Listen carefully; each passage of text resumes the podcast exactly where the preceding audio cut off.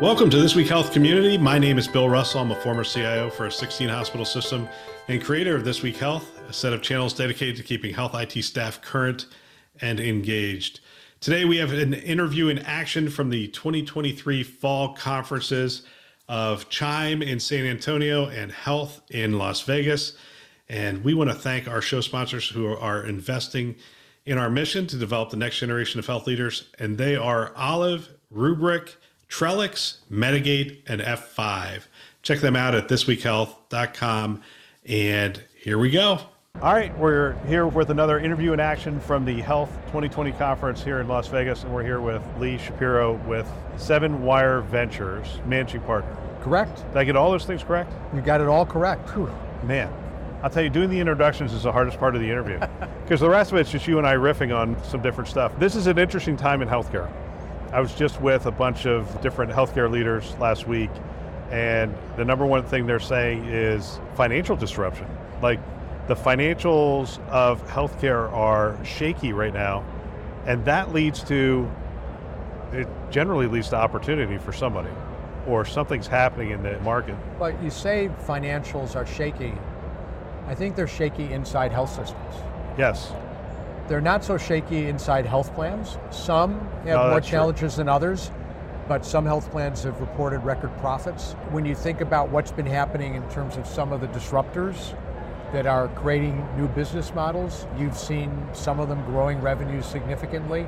So there is this little bit of there's the haves and the have-nots right now in the healthcare ecosystem. And the, the handful of startups I talked to, I heard of two pivots already. We are not selling to the providers anymore. We are selling to payers, and we're selling to the employer market, is primarily what I'm hearing. And a majority of the people I, I talked to around this, this hall, that's what we're going for. Yeah, a lot of people here at the health conference are shifting from either direct to consumer or direct to provider and hoping that the providers will sell offerings to their members. Part of I think the challenge is, is that reimbursement around some of these offerings for providers has been challenged. There may not be enough vig in there for the providers to make enough in terms of offering these solutions. I wouldn't say that's a rule, but it's challenging to get them to adopt something else and in the short amount of time they have with a patient to be able to now explain to them, gee, here's this offering that you can use outside of the office and I'll review the data and I'm going to spend additional time trying to figure out what's going on with you beyond what I'm doing in the office. That's a hard sell. The health conference, HLTH, is appropriately named because it feels to me like this is not about health care. This is really about health. Yeah. It's about keeping people healthy in their home, even with chronic conditions. I mean, it's technically healthcare, but it's saying, hey, you know what? Self manage at home your chronic condition and live a more, I don't know, productive, happy life, I guess.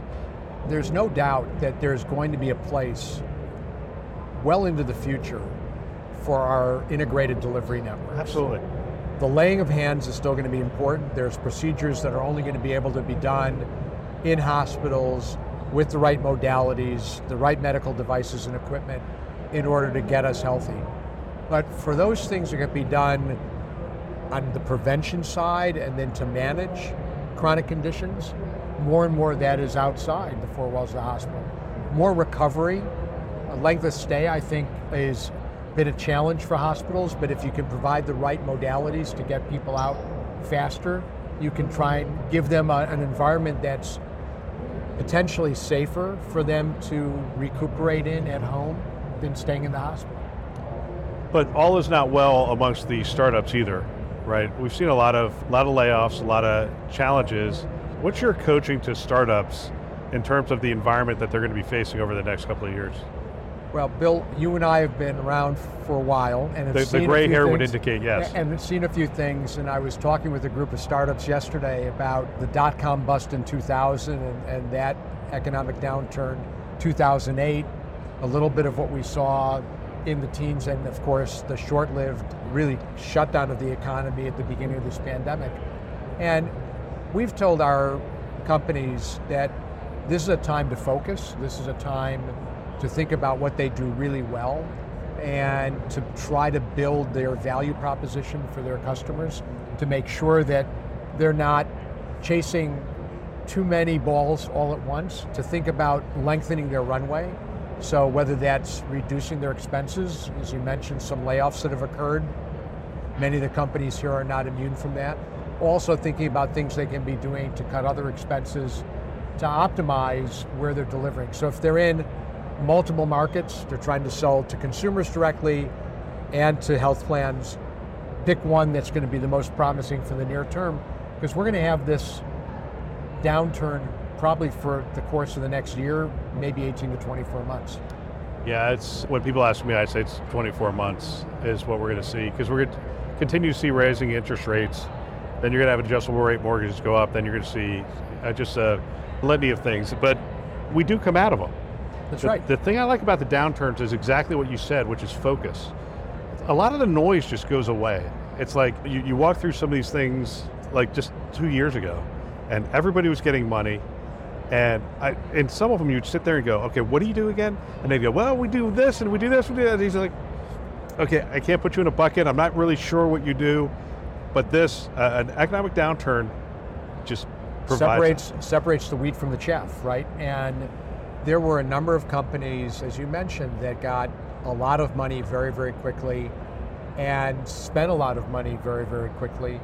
And this need to now focus and double down on what makes them great is where they sit right now. There will be some companies that don't make it through this time. I was speaking with someone earlier today who said, yeah, we had what might be called a not a soft landing, but a rocky landing, but we landed it. But valuations were not anything that we would have expected to be the case. And markets value companies differently at different times. And we had swung the pendulum very much in favor of some really high multiples, and now those multiples have swung back the other way. It'll settle somewhere out in the middle, but it's not going to be anything like what we saw in 2020 and 2021. Yeah, this is this is going to be interesting moving through this. The companies that have a strong value proposition, what's it going to take for them to make it through this? Is it are we finally looking at companies and saying, look, you have to get to operating profit sooner? Because that didn't used to always be the, the right. case. No, the marker was for many years, it was all about growth. It was about how fast are you doubling or tripling your revenue stream.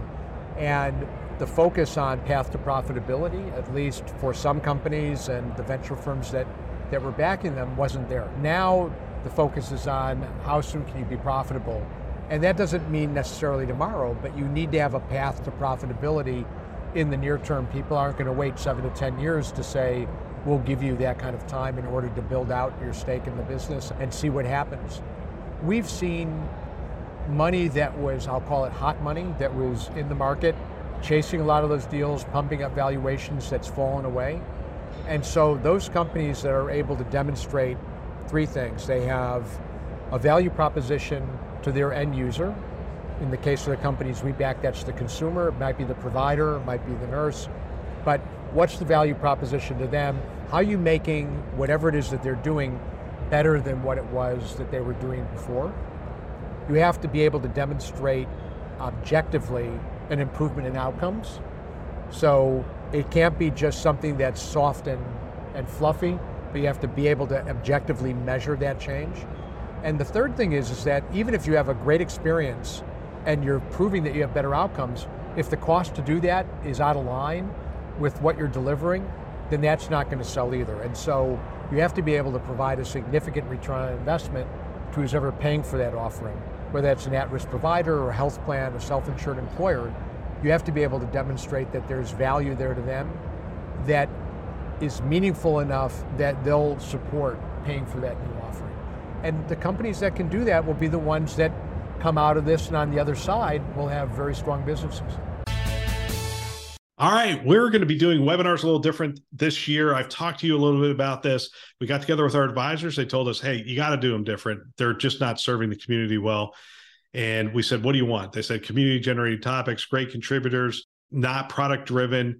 They want a, a more honest and open discussion. And they said, what we want is not no on demand webinars. We want once and done type webinars on a consistent date and time. So every first Thursday of the month, our first one being January 5th, First Thursday of month, one o'clock Eastern time, we are going to be doing a webinar. You can count on it. Put it on your calendar.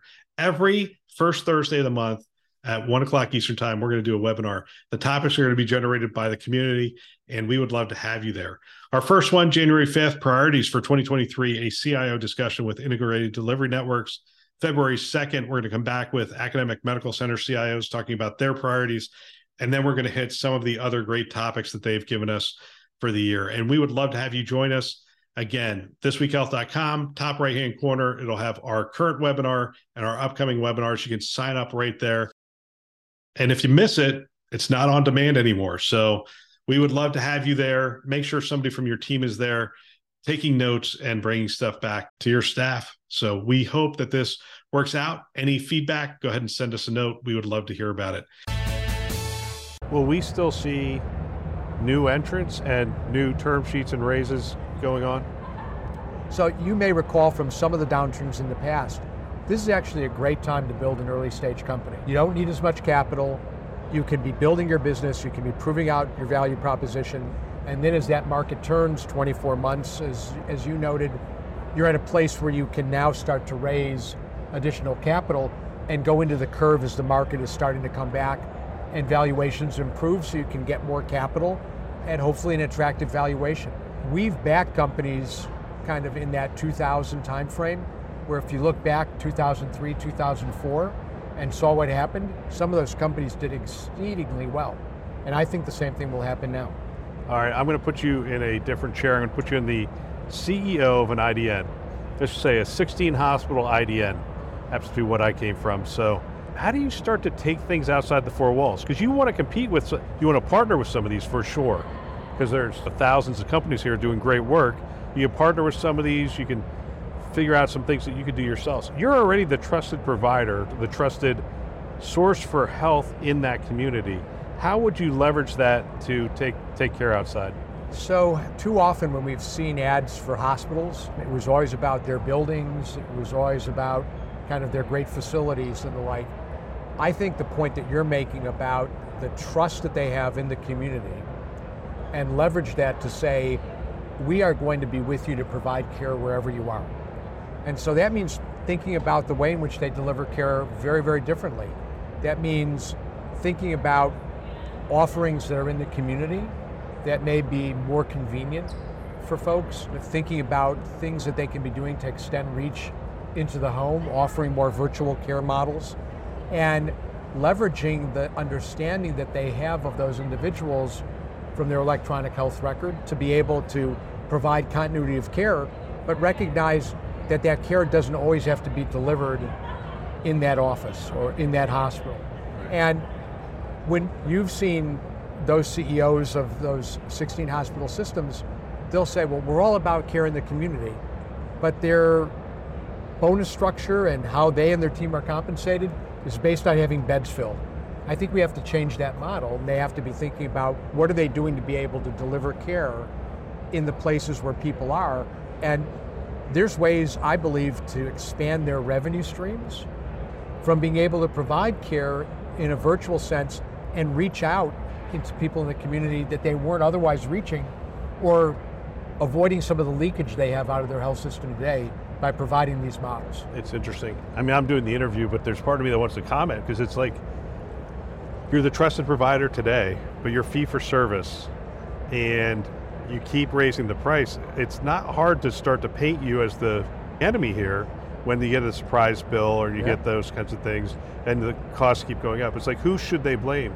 It, I'm not saying, I don't want to answer that question, but from a consumer standpoint, it's like, should I blame the government? Should I blame the insurance carrier? Should I change the local provider? I'm going to blame who's ever closest to yeah. me in that transaction. Yeah. Right, which is my doctor and and. So you do have to change the paradigm so that hey, our foundation is trust.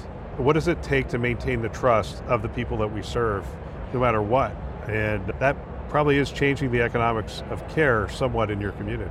But I, th- I think that even as we talked about what do these early stage companies that now are going through this transition have to focus on, you started with this notion that there's some pain going around in our health systems today. They're squeezed on both sides. So they have labor shortages right. yeah, that aren't letting them fill beds And so they're not bringing as much revenue. On the bottom side of that, their labor costs are going up and they're stuck in contracts that they're not going to be able to renegotiate for a while. And so they're getting squeezed. And that's why R1, RCM did a study with CFOs across health systems and said the vast majority of them are going to be losing money this year, not hitting their numbers. And so part of this is well, if that's the case, where do you focus? What lines of business are you best at? Which ones maybe are you better off letting go to another health system? And what do you do to leverage that trust to be able to provide care outside the four walls of your facility? Yeah. In order to do that, you have to know what your costs are. And to do that, you need to know what your costs, costs are. are. And that's a separate issue that I'm probably not qualified to talk about, but you can find the team at Strata to Uh, talk we about we that. have absolutely. Lee, I want to thank you. Uh, Great to see you. Thanks Always, so much for always, doing this. Always great to riff with you. It's a lot of fun. It is great fun. Thank you for thinking of doing it. Another great interview. I want to thank everybody who spent time with us at the conferences. I love hearing from people on the front lines, and it is phenomenal that they have taken the time to share their wisdom and experience with the community, which is greatly appreciated. We also want to thank our channel sponsors one more time who invest in our mission to develop the next generation of health leaders. They are Olive, Rubrik, Trellix, Medigate, and F5. Thanks for listening. That's all for now.